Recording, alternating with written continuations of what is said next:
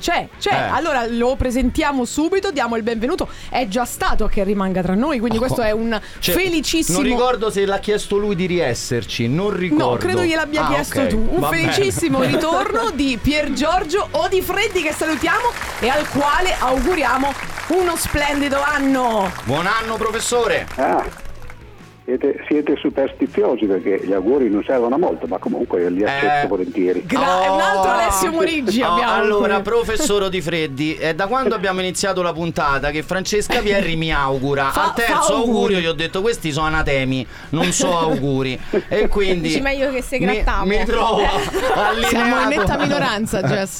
Non, Mi trovo non so allineato con lei, professore. Allora, noi oggi abbiamo scelto di sentire un po' dagli italiani come hanno passato le festività. Ovviamente non in senso religioso. Io vorrei professore, approfondire eh. la questione degli auguri comunque. Ma la- sì, poi l'approfondiamo, Ah, esatto. Ok. Io vorrei dirle, professore, ma è vero che Natale, sì, in un certo senso unisce, ma poi mette insieme parenti che si sbranano, tematiche che dividono, eh, cene che diventano veramente battaglie, talvolta solo dialettiche, a volte semenano pure. È così, professore, lei che si è sposato tre volte, che Natali fa da Eh, 50 mo- persone? Cazzo. Ma mai, ma mai a Natale però. Eh, visto. Mi dica, mi non dica. bisogna sprecare le occasioni per fare festa poi per fare le commemorazioni, no? Eh. ma eh, in realtà eh, tutte le feste sono feste artificiali, Mm. eccetto quelle che una volta si riferivano a fenomeni atmosferici che potevano avere un senso perché effettivamente magari servivano ai contadini no? per eh, scandire i, i ritmi appunto delle coltivazioni. no? Il Natale è nato così tra l'altro perché eh, non Sì. è un caso che sia vicino eh, al solstizio d'inverno. Mm. Tra l'altro è, è un fenomeno atmosferico molto interessante, o meglio astronomico, molto interessante perché il, il Sole si sa che, che è più alto o più basso a seconda delle stagioni no? e i solstizi sono i punti più alti eh, o più bassi no? a seconda di, eh, de- della stagione. E nel caso dell'inverno il Sole, eh, sentite le parole, no? Sì. raggiunge no, il, il suo punto più basso, muore per così dire, no? per tre giorni si ferma e poi risorge, diciamo così, no, e, e- e va su.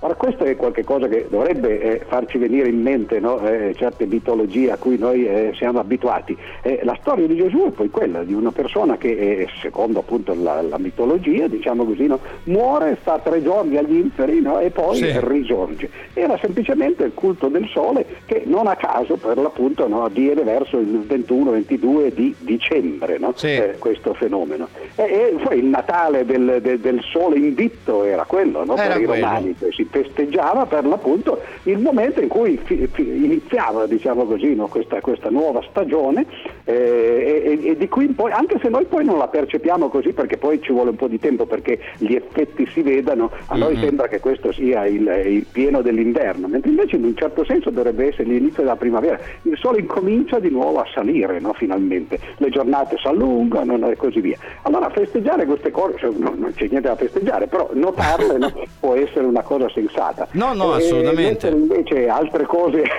no, al fuoco, no? altra carne al fuoco, forse lo è meno. Eh, lo è Allora, meno. a, a- a proposito appunto di moti solari, eh, moti lunari, soprattutto perché il professore abita a Torino, è giusto professore?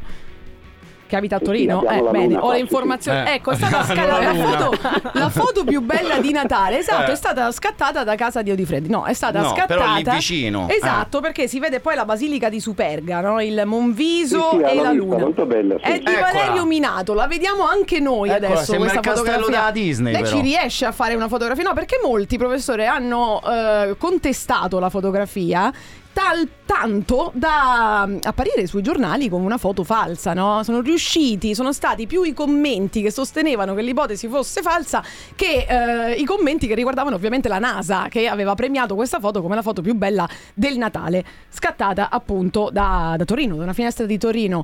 Ma perché secondo lei dovrebbe essere più appetibile il falso, no? Lei ha mai visto qualcosa di simile con, insomma, non è non, A non per forza, nudo. ma non Eh. per forza va vista a occhio nudo, perché questo è un intreccio di No, ma movimenti tra l'altro poi non è dell'obiettivo. stata affatto scattata da una finestra, anzi il, Eh. il fotografo che l'ha, che l'ha scattata, che è un fotografo dilettante, eh, ha raccontato che ci ha messo sei anni per trovare il, il modo giusto, perché Esatto. bisogna ovviamente eh, anzitutto mettersi nella posizione sotto Supergano in cui si veda il, eh, la montagna dietro, non il Monviso, quello è facile, perché il Monviso è fermo e anche su Pergano, quindi ok. Eh sì. Poi però bisogna aspettare il momento buono in cui la Luna è effettivamente allineata eh, alla montagna e lui ha dovuto fare vari calcoli anzitutto per capire quando eh, sarebbe stato un momento buono e credo che eh, negli ul- poi ci ha messo 5-6 anni recentemente no, per andare lì nel momento giusto e lo scorso anno ad esempio l'aveva fatta ma non gli era venuta proprio perfetta no? quindi altro che un, un Altro che falso, un falsa. fake, no? È stato- lavoro. è stata una cosa quasi scientifica no? Eh. diciamo così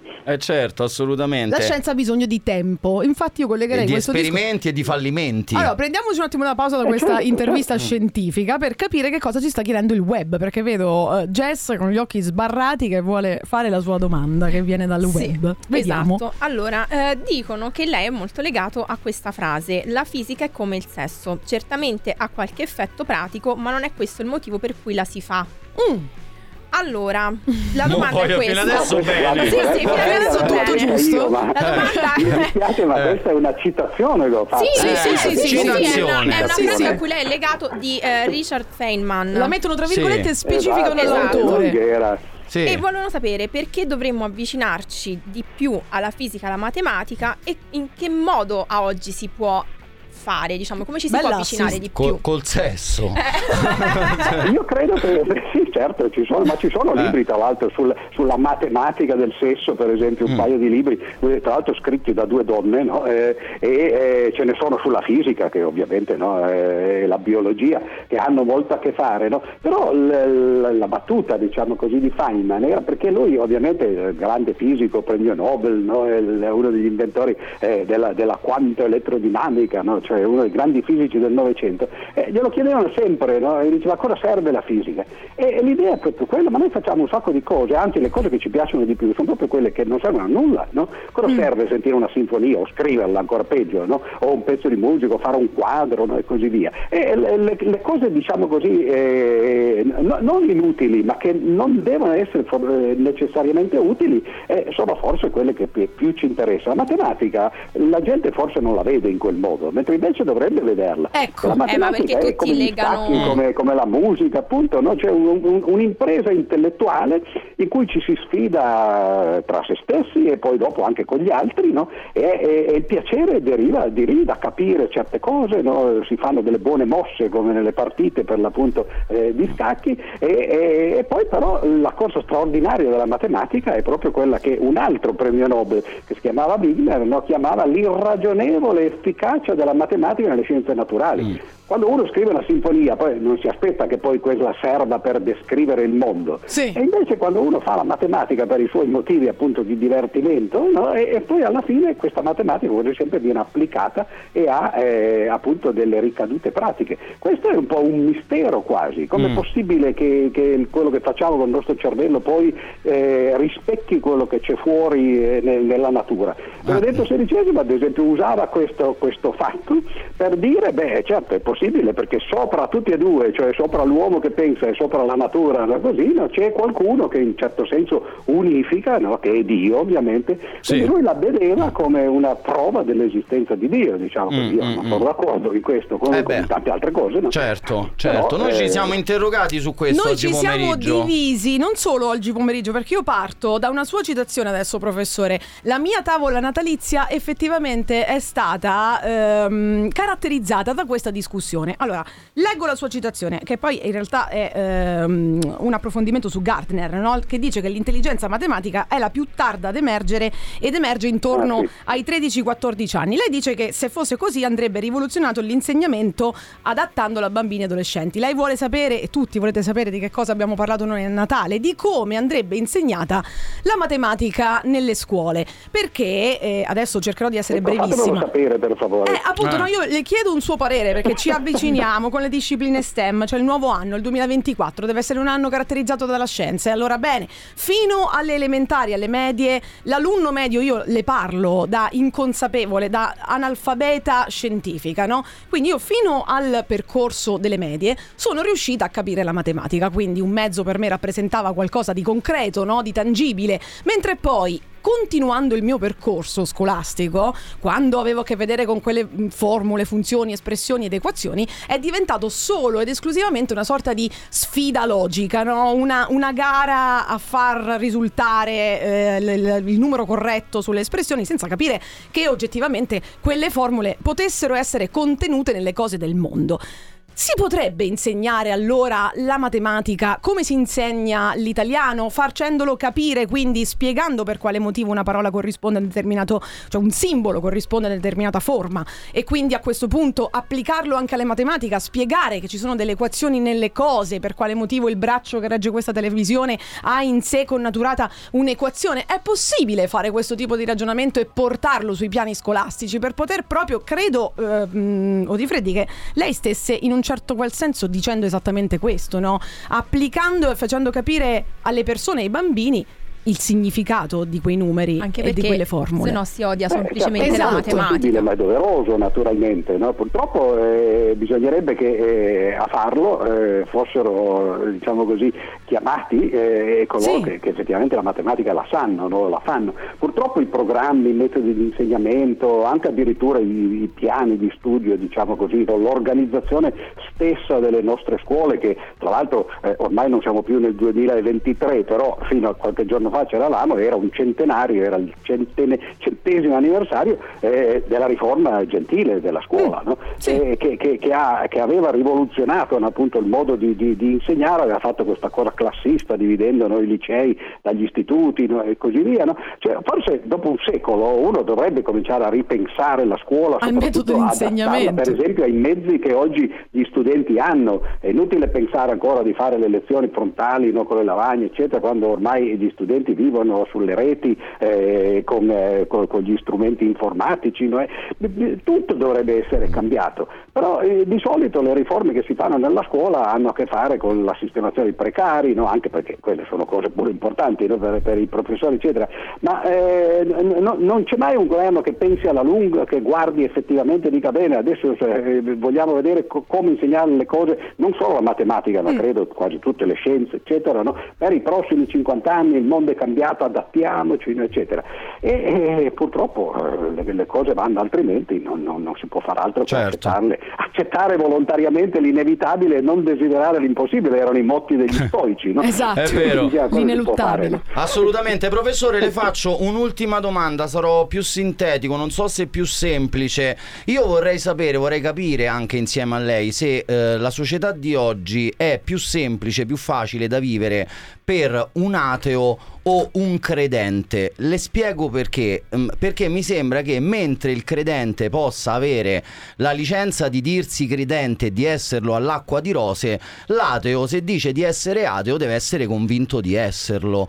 Eh, l'ho influenzata troppo forse, mi dica quello che ne pensa lei. Tu che influenzi di io freddi. credo che la vita, la vita Sì. dell'ateo non sia particolarmente facile, soprattutto poi quando ci si avvicina alla morte, no?